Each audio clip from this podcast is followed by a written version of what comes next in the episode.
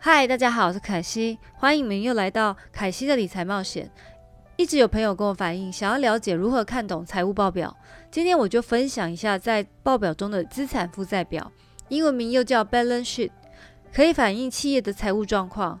这些财务数据都可以帮助我们在判别这家公司的基本面好不好。对于初学者在开始寻找美股投资是有帮助的，因为我们不只是买一家公司的股票，而是参与一家公司的企业。通常我们可以用这个方式看这个产业是不是最好的公司，再和你想买的公司做比较，这样比较容易看出是否值得投资。就像挑男朋友一样，总会先看一下基本条件，像是个性善不善良，有没有正当职业，需不需要以后你还要养他，诸如此类的。首先呢，我们来到这个雅虎 Finance 的界面，今天我要跟大家教的是那个 Balance Sheet。所以我今天 case study 拿的是 Apple 来看，所以我打进 Apple，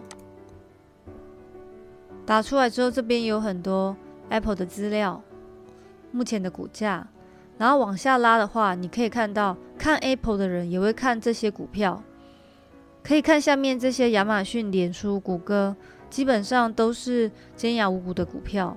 但是如果你找的是不同产业的话，例如是石油公司，这边会看的就是其他石油公司的资料，所以有时候很方便比较。再来，我们稍微来看一下这个页面，这边我们可以看到是苹果的股价，然后这是它的盘后价钱，现在是浮动的。然后我们可以看到这个是之前前一天的开盘日的收盘价，然后今天的开盘的一开始开盘价。再来也可以看到它的 market cap，就是目前的市值。然后 EPS 的部分，EPS 就是每股盈余，就是每一股会赚多少钱。EPS 赚越多的公司，股价相对来说也越高。再来我们看它的 PE 的部分，PE 值是指股票的市盈率，公式是每股市价除以每股收益。简单来说就是说，你投资多久才会回本。但是以成长型的股票，像是云端股，我通常是不用这个指标，而是参考 PS，因为大部分是没有收益。再来呢，如果你买有股息的股票的话，这边也可以看到除息日，这边我就稍微带过，毕竟今天的主角是在资产负债表，所以我们还是赶快去找资产负债表。首先我们找 Financials，把它点开。进来之后，我们就可以看到这边有 income statement、balance sheet、cash flow，我们就选 balance sheet。然后 balance sheet 选好之后，你可以看到这边有以年跟以季、季跟年。那我们今天以年来做一个 case study。那在之前，我先用中文翻译软体，它可以把这些下面的这些全部翻译成中文。如果有不正确的部分，我会再做补充。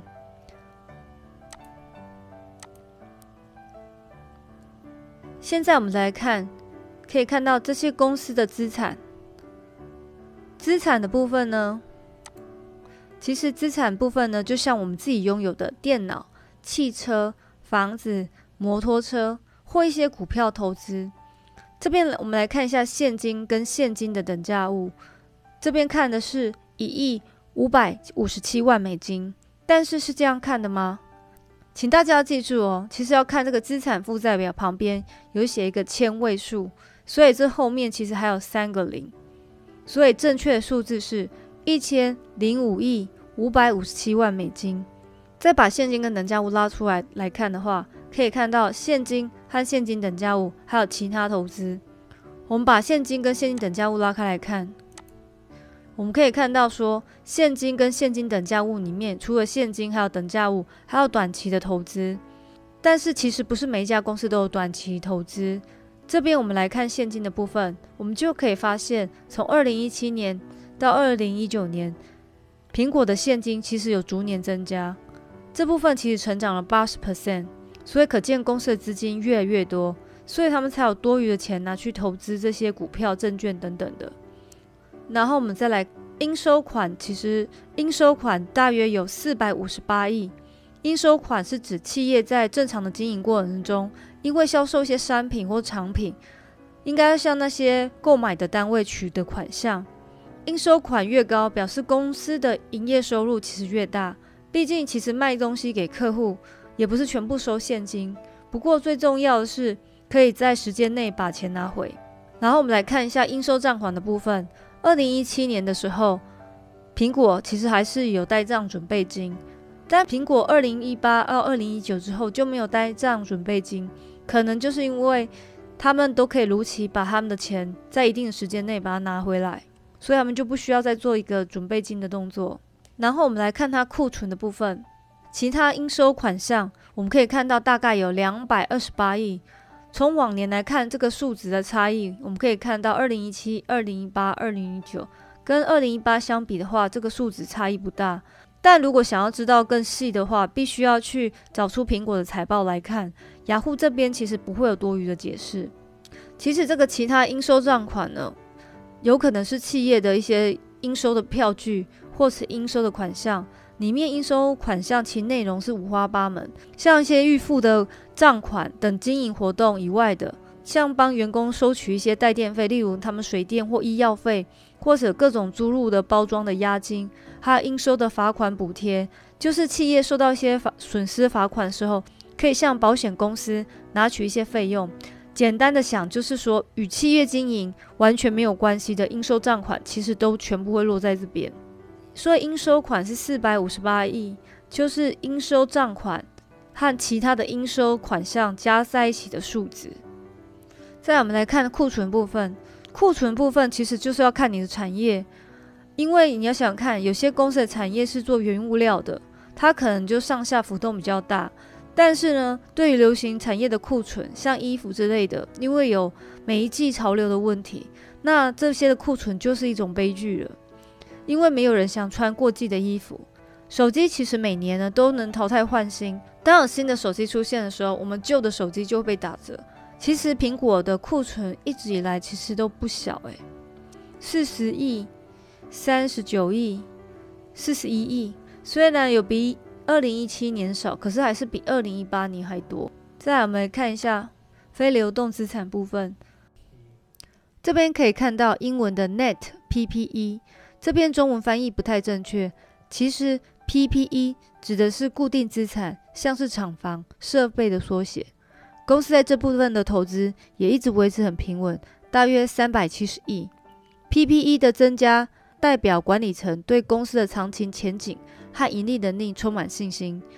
PPE 是公司的有形资产，有望在多年后产生经济效益，并为收入做出贡献。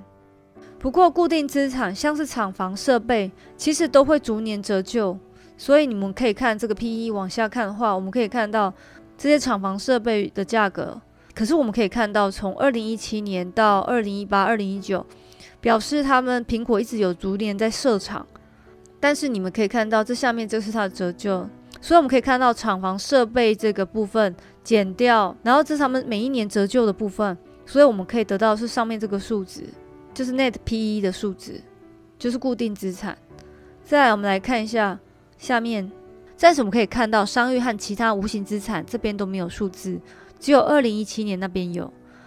商誉包含了广泛的公司的品牌名声。在无形资产就像是公司收购公司买了它资产，都会放到无形资产这边。那为什么它二零七七年有数字？主要是因为它在二零一四年收购了 Bit 耳机公司，但是在二零一八年后，他就把这个资产移到了非流动资产那边，所以我们二零一八、二零一九都没有看到。然后我们来看刚刚我们介绍那些全部加起来，刚刚我们介绍这些。刚刚我们介绍那些，我们刚刚所介绍这些全部加起来，其实就是它的总资产的部分。再我们来看公司负债部分，就像你买房和银行借钱或买车分期付款，这都属于负债部分。负债就有分一年内要还清的，像这个流动负债，就是说这一年内我们要还清的负债。应付款就是苹果他购买一些材料、物资和接受一些劳务供应，而要付给那个供货单位的账款，但是他目前还没有给厂商的费用。应计费用的部分呢？应计费用就是已经发生了，但是还没有支付的部分。大家可以看到，二除二零一七年之外，二零一八、二零一九都没有这个部分。目前的一年内要偿还的负债来看，其实也有一年比一年少。从苹果流动债务，从二零一七年的一百八十亿到二零一八年的两百亿，到现在的一百六十亿，我们可以发现它数字有在减少。然后它也有一些其他的负债。至于这是哪些部分的话，至于其他负债包含哪些的话，可能也是要去看一下苹果的财报，我们才会知道。非流动负债其实就是一年以后才需要还的款项。从二零一七年的一千四百亿到二零一八的一千四百一十亿，到二零一九的一千四百二十亿，可以看到，其实这几年来，苹果的长期债务其实并没有增加，可见它现金真的很够，所以它不太需要去跟银行什么的再去借多余的钱了。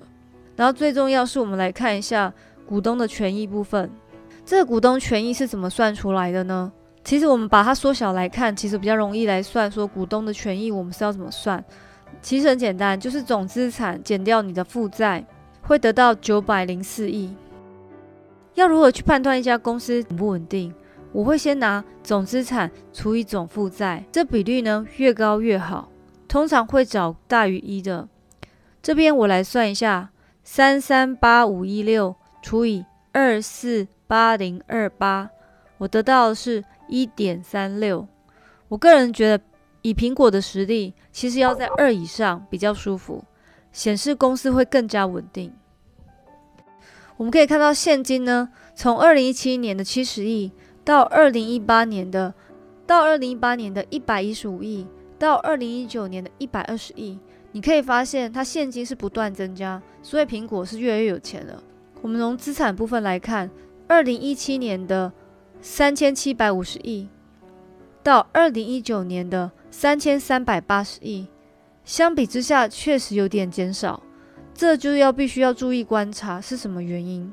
再来负债上面来看，从两千一七年的两千四百一十亿到二零一八年的两千五百八十亿，然后到二零一九年的两千四百八十亿，其实落差并没有很大，应该算是健康。最后一个重要是股东权益。